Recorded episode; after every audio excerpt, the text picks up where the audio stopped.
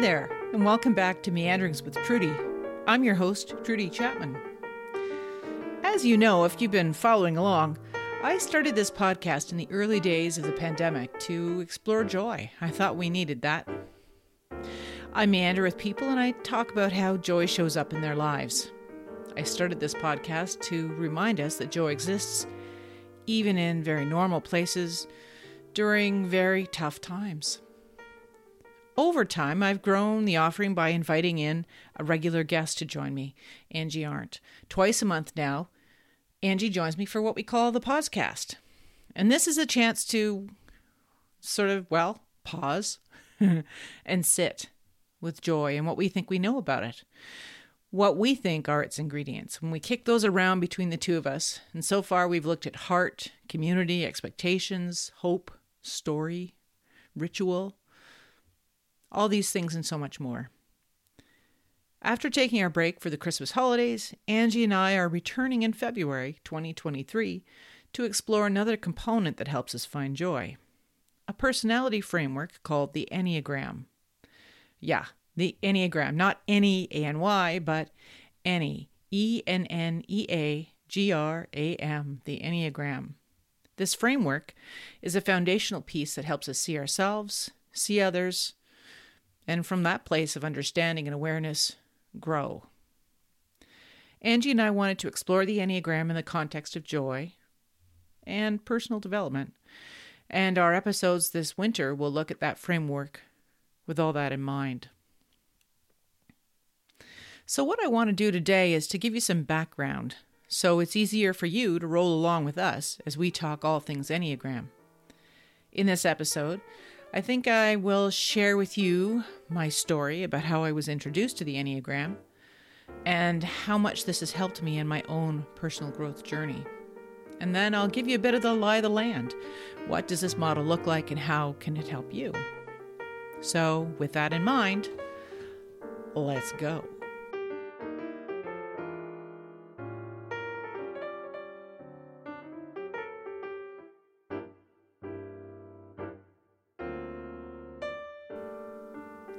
So the Enneagram came to me in 2002. I had a happenstance uh, meeting with a woman named Valerie Clements, who became my first coaching mentor.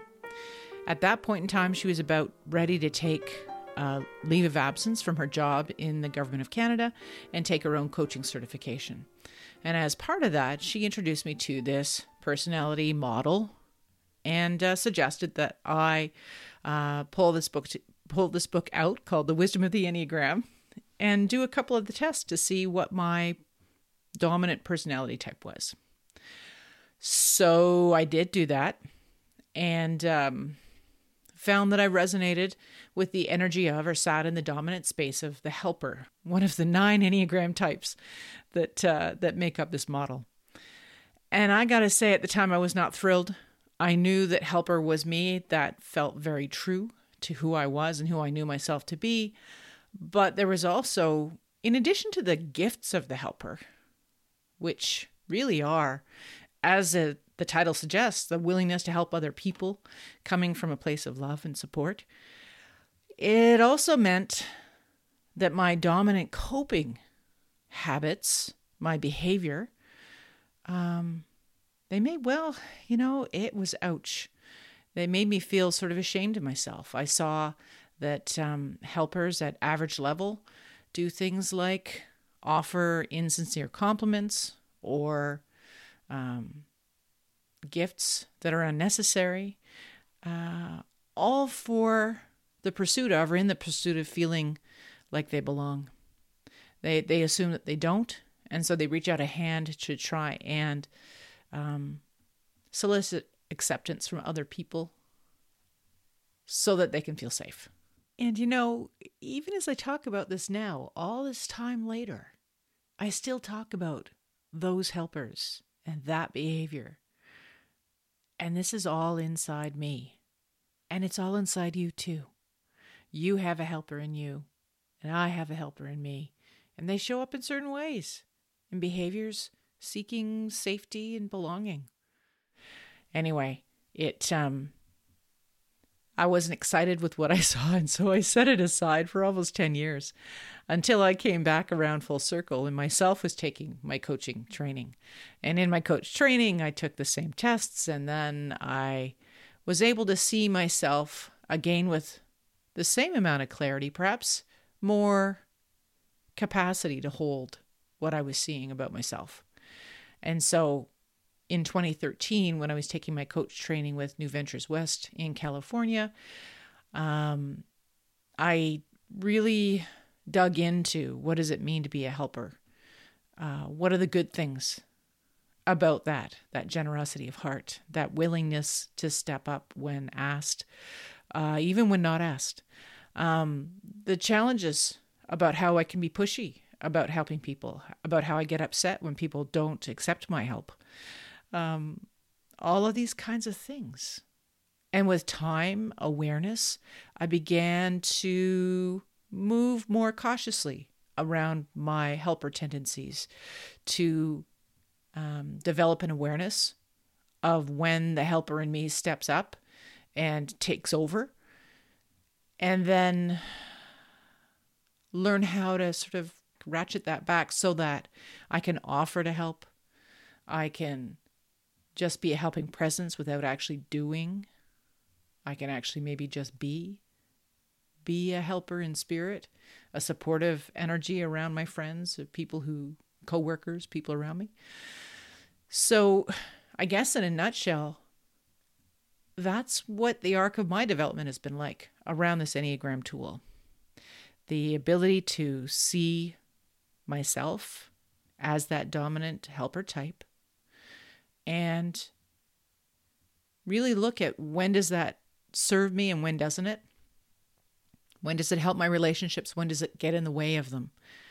So that I can step outside of my habits as a helper and choose when I want to bring them out actually help so i can i can actually offer to help people without strings attached without it being a indication of my worth as a human being So I use this story as an example to show you how all this has played out in me. Now, the helper is only one type of the nine. As mentioned, there are nine personality types, one through nine, but they all have names, and the names in them depend on on uh, who you follow in the in the Enneagram world. Um, I mentioned to you that uh, that I used this book called The Wisdom of the Enneagram. It was written uh, some time ago by Don uh, Riso and Russ Hudson. Um, and it, uh, I think it's, uh, it's an illuminating book. It has uh, a couple of chapters in the front end that explain where the Enneagram comes from, uh, how its roots go back 2,500 years to ancient texts of Sufism, Judaism, Christianity, Islam. Um, there's even some Buddhism that's in there. There's, uh, there's all kinds of all kinds of ancient wisdom that's part of this. Uh, it was built in its modern form by Riso and Hudson to some degree uh, in the 1960s and onwards uh, by a handful of people. So it really is an amalgam of uh, intelligence and wisdom from people through time. Uh, but by and large, the nine types are laid out in a circle, and I'll, I'll give you I'll give you a link to the Enneagram Institute um, in the episode notes. But the the nine types are laid out in a circle, and they are as follows. When we identify them, we start we start with the nine, which lies at the top of the circle. So the nine is the peacemaker, the one is the reformer, two, which is my home base, is the helper, three is the achiever Four is the individualist. Five is the investigator. Type 6 is the loyalist. Type 7 is the enthusiast. And type 8 is the challenger. And no matter who you follow, those numbers and the energies, the types of people, the gifts and challenges that are part of that are the same. The approach that I take, having been taught by um, my podcast partner, Angie Arndt, and her husband, Peter, who studied with the Enneagram Institute in Northern New York State. Um, the approach that we take is that while we might have a dominant type, me, the helper, it's also important to say at this point that no one type is more important than the other. But we always start with finding our place in the circle. What place is home for me? And then, once I have my arms around that, I can begin to explore how the other types show up. And the hope is that with awareness and understanding, not only do you see the gifts of all the nine types in you, but you learn how you learn the markers of the challenging parts that come up inside of you, that flattery and, and gift giving that uh, that I talk about earlier, that I spoke about earlier, you know, being being coming from the helper space, but each of the nine types has their own gifts and their own challenges that show up in in unique ways in every person. I really like the Enneagram. I use it as a as a diagnostic tool um, with every coaching client um, that I sit with because not only does it help me see them much more quickly, but it helps them see themselves. And when they I invite them in to to do the uh, the the uh, Enneagram assessment that um, allows them to see the nine types active in them. There's 144 questions. Um, I buy it for 12 bucks US uh, for my clients, but you can do that too off the Enneagram Institute, and you get a you get a lovely little report that has um, that shows up the nine types in you in that moment, and then um, gives you some information about the top three. Typically, most of the time, uh, your dominant type sits within those top three, but not always. What that little report does is it gives you a place for a conversation, a starting point, and it helps you to see yourself, delve into what the possibilities are that are active for you then, and then you can begin to say well how does this how does this show up? How does this play out in my relationships? How does it play out in my family life in my work life? Um, in all the in all the parts of my life that are important. How does this enneagram type play out in me and then it can with time allow you to ask yourself what i think is one of the most powerful questions in the coaching world which is how does this serve me and if I don't think it serves me very well, what what else is possible for me? And um, there is the I always say that the Enneagram has personal development baked right into it. And uh, that that really is where you begin to dig into it. Where do I go on a good day? Where do I go on a bad day? What are my habits of behaving? And what do I what is possible for me if I don't like what I see.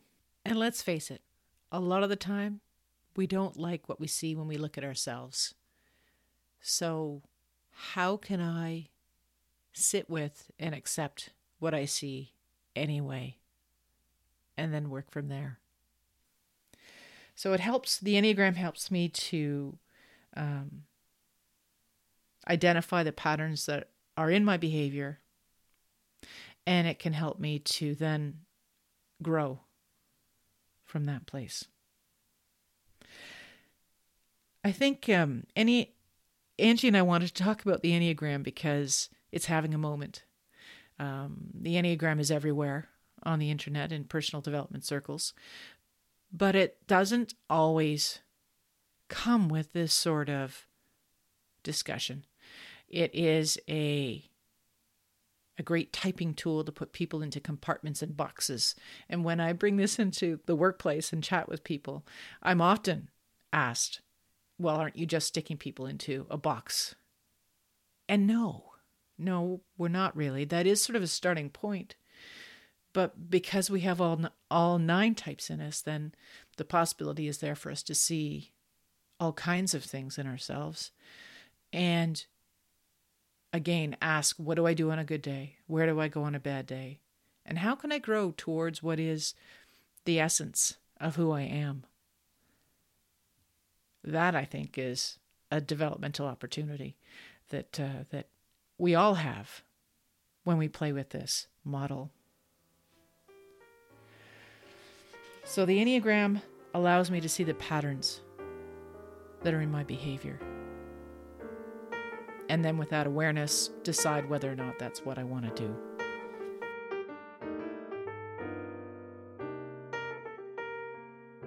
So, when you have a look at the Enneagram, you'll see it's laid out in a circle, kind of like a an analog clock face. But instead of noon or 12 o'clock being at the top, we've got a 9. The type 9, which is a peacemaker, sits at the top. And then splayed out in a clockwise, clockwise uh, direction, 1 through 8 goes around the face. Each of these types can be divided into a series of triads or sets of three. So there's two, three, and four, which is the heart center, five, six, and seven, which is the head center, and eight, nine, and one, which is the gut center, which aligns quite nicely with an integral coach's interest in helping people, our coaching clients, find alignment between their centers of wisdom, our heads, our hearts, and our bodies. Here in North America, we live a lot in our head, and we think that that is the only place of wisdom. But you know yourself. You know how wisdom from the heart comes out. You can feel it when you think about people that you love and care about. When you know what to say to your son or daughter, your child, when they're unhappy or worried